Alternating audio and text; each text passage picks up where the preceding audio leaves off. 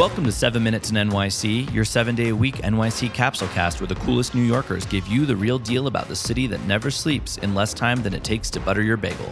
Hosted by Alex Mitow of Superfine Art Fair.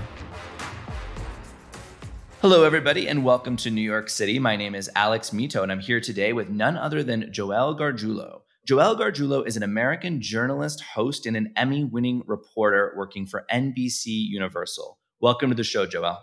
You are fancy, Alex. you are so fancy. Thank you. wait, how, how did you start that? Did you say hello, New York? Hello, and welcome to New York City. I love that so much. New York City, that's awesome. I love it. Well, thank you. Thank you for that. I appreciate it. So, Joelle, I am going to kind of put you on the spot here. I'm, I'm going to skip our usual intro question. So, you interviewed me eight years ago. Do you remember that? Oh my gosh. It's Tell me okay. where. I Tell can, me where. I, I, can spark your memory. So. I had a Colombian hot dog restaurant called Los Perros Locos on the Lower East Side. oh my God. Yes, yes. You interviewed me and you tried a hot dog. And I still remember like the expression. You're like, whoa, like when you ate the hot dog. And it was a video thing. And, and I still remember, I don't know if I could find it anywhere, but it was hilarious. Wait, can I tell you something? First of all. I'm so embarrassed.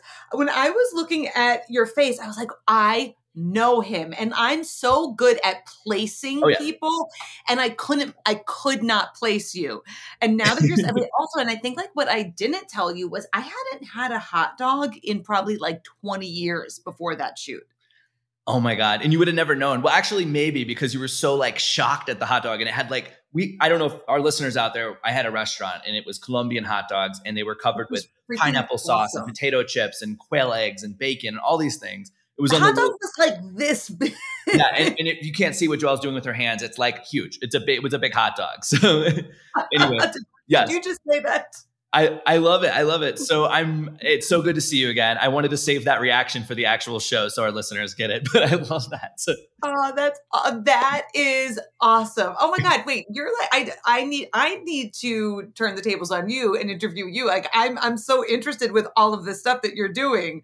Wait, and I will never I will never forget that. Can I tell you something? That shoot so now I have because I I didn't eat red meat for the longest time, uh-huh. and then I was like, how do you turn down a hot dog like this?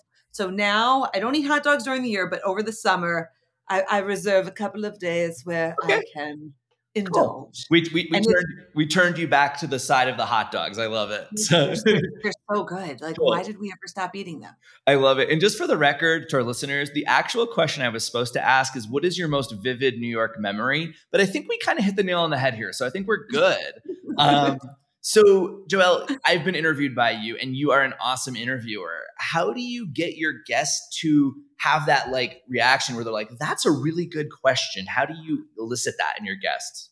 That is, first of all, thank you so much for saying that because I really that's like one of the greatest compliments anybody could ever could ever pay me. Tr- uh, truly, um, I think just doing your research, right? But also, so it, it, it depends because for what I do, like yesterday, I'm gonna sound so cool. Like yesterday, I was interviewing Don Cheadle. You know, Ooh. like it, it just depends. So there are days when you are sitting there and you're interviewing celebrities, and then there's other days when you're out on the street and you're talking to business owners and you're talking to people who don't normally have a camera in front of them, right? So they're two totally different things. In those situations, I think it's just coming in and letting somebody know that you guys are on the same team. Like I am at a point in my life and in my career where like I am not trying to make anybody look like a fool because that's not I, I wouldn't want anybody to do that to me. So you and you can tell and I'm and and you know this Alex like when you start talking to somebody you could tell who's a little bit nervous right? So before you even get the cameras on, you just have a conversation because that's what normal human beings do. Yep. And again, like understanding it is not natural to have a camera in front of you and to have all of these people watching you in silence like it's awkward so i just like to try to put people at ease as much as possible but i think also just as, as, you're doing right now expressing an interest letting people know that you know you've done your your homework your research make them feel special because I, listen i'm such a cheese ball but I, I, I believe that we are all special um, and i think just finding that light and bringing it out in people but but being prepared can i just tell you a jane fonda sure. story yeah, of course. So I was cleaning up my computer because it, like I wish I could turn this around so you could see it, but just to paint a picture for everybody, like you cannot find an icon on here because it is such a mess. But this picture popped up of Jane Fonda from this event very early on in my career, and I'll never forget it. I was on the red carpet, and she was coming down the red carpet, and I was listening to the reporter next to me interview her. And did Jane Fonda school her? Ah. And like, uh, and listen, I idolized Jane Fonda growing up. Oh, yeah. Like my dad used to tell me that he dated Jane Fonda, so I would tell all my te- which was fake. He also used to tell me Michael Jackson would come over to use the bathroom when I was What? napping. Okay. Yeah. But um, eh, so so I like wanted to tell her, oh my god, I did your workout tapes when I was younger, and this and that, and yeah, like this girl was taking so long to ask the question. Jane Fonda was like. You want to make it in this business? Well, stop yapping. I have no idea what you're talking about. Ask the question. There's a lesson for you. Go. And I was like, oh, Ooh. okay. Wow. Um, and I just from that moment on, it was like you need to be overly prepared when you're talking to people. Absolutely. And I love that. And I, the two things I want to kind of pull out for our listeners who maybe want to, maybe they want to start a podcast or an Instagram live or whatever they want to do, right? Do your research. So important. And really, whether you're interviewing like the most famous celebrity in the world or someone who owns a cool little restaurant downtown, just showing that you've done even that base level of research into who they are and what makes them tick before you get into that conversation. It's going to help so much from my experience. And, and thank you for sharing that. Um, and also just like, you know, treating people like people, right? I mean, that's that's what I Yeah. pulled from that is like having that little bit of a rapport and conversation before you dive in because it's not natural just like being on a camera or being recorded. No. And can I tell you something? Like I Yeah. have been the interview I've been the subject before. So I, I used to work in accounting and finance before making a segue into TV. Um, and I remember when I was going back to school, like we were like the poster children for the financial crisis because my now husband, he worked at Lehman Brothers. My company had gone under. We are Italian, so we were having like this crazy 400 person wed. Like it was like, you know, we were like the poster children for that. And a lot of people wanted to interview us because, as, as you know, it's like you try to find a subject who you can use to show this big thing that is going on Right. in this world. And in that process, when multiple people were doing stories on us, I saw the way some people treated their crews. And I was like, wow, I don't ever want to do that or be that. Mhm. Um, like, that's not a good, that does not feel good. So, but I, I, I do remember that.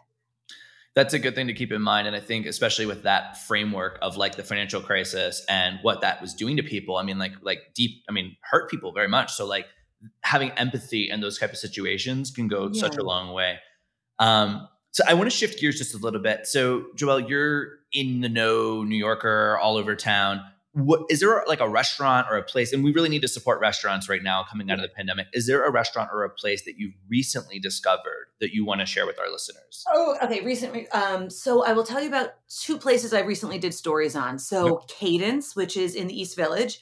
Okay. Um, it, so this is plant-based soul food, ooh cool which like I didn't even know it was a thing, but I I have been dreaming about it ever ever since. It's just a really unique spot. It's very small. You kind of get that like only in New York intimate vibe. There's great people watching because of the block that it's on. Um, Cadence and oh, and then Contento. I don't know if you've heard of Contento. It just opened up. Have you heard of it? I think I've heard of it. I'm not sure. Is it is it Mexican or Okay, no, it's No. it's per, it's Peruvian Okay, okay. inspired. got it. I feel like um, you know, like Peruvian food is having a moment in New York Oh, yeah. City. But um, no, the thing that's really cool about it, so it was started by these by these two men. They are both in wheelchairs, and so they wanted to make an accessible restaurant. Like Yeah. you don't think of you don't think about that. And I, I'm embarrassed to say that I never I, I never fully thought about it until doing this story.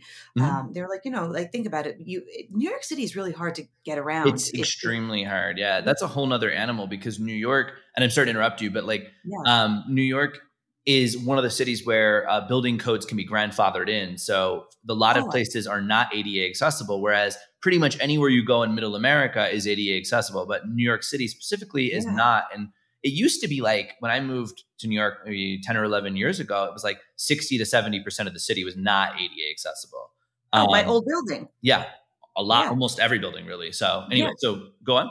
Yeah, no, no. So it's, I mean, so it's in East Harlem, and it's just listen. It's a really cool concept, but it's it's also really great food, and I love the wine list too. So what they're doing with the wine list is that they're trying to represent under underrepresented communities via their wine list as okay. well. So it, it's really like if you think about it, let's just say you are in a wheelchair, or let's just say you are hearing impaired, or you know you're mm-hmm. visually impaired.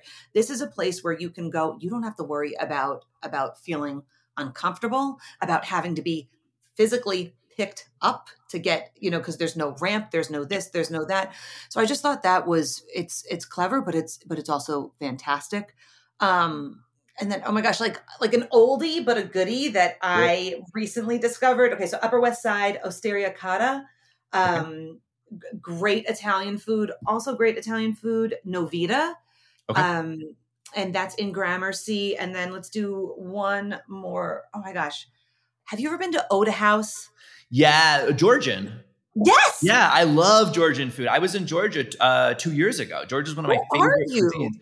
Uh, we'll talk about that later. But I love Georgia. I love Georgian food. and that and that place, it's just like I, I I love. I love when you go somewhere and you kind of and you feel like you're home. Like you feel like yeah. you know the person in the kitchen could be your grandma, or you, you know, like I like having a personal connection to a place like that.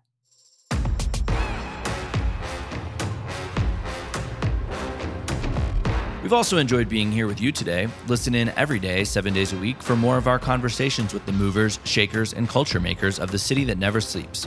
Follow us on Instagram at 7 Minutes in NYC and be sure to post or story anytime you're listening. You can find us online at 7minutesin.nyc or 7minutesinnyc.com. We highly encourage you to get on our mailing list for all kinds of fun New York offers. We also send out the weekly schedule of guests every Sunday, so that can help as well. If you're enjoying the show, we'd also appreciate it if you could leave us a review on Apple Podcasts or on your preferred listening platform. That helps other listeners just like you find 7 Minutes in NYC and enjoy our guests' amazing stories. Until next time, New Yorkers and Globetrotters, get out there and make today count.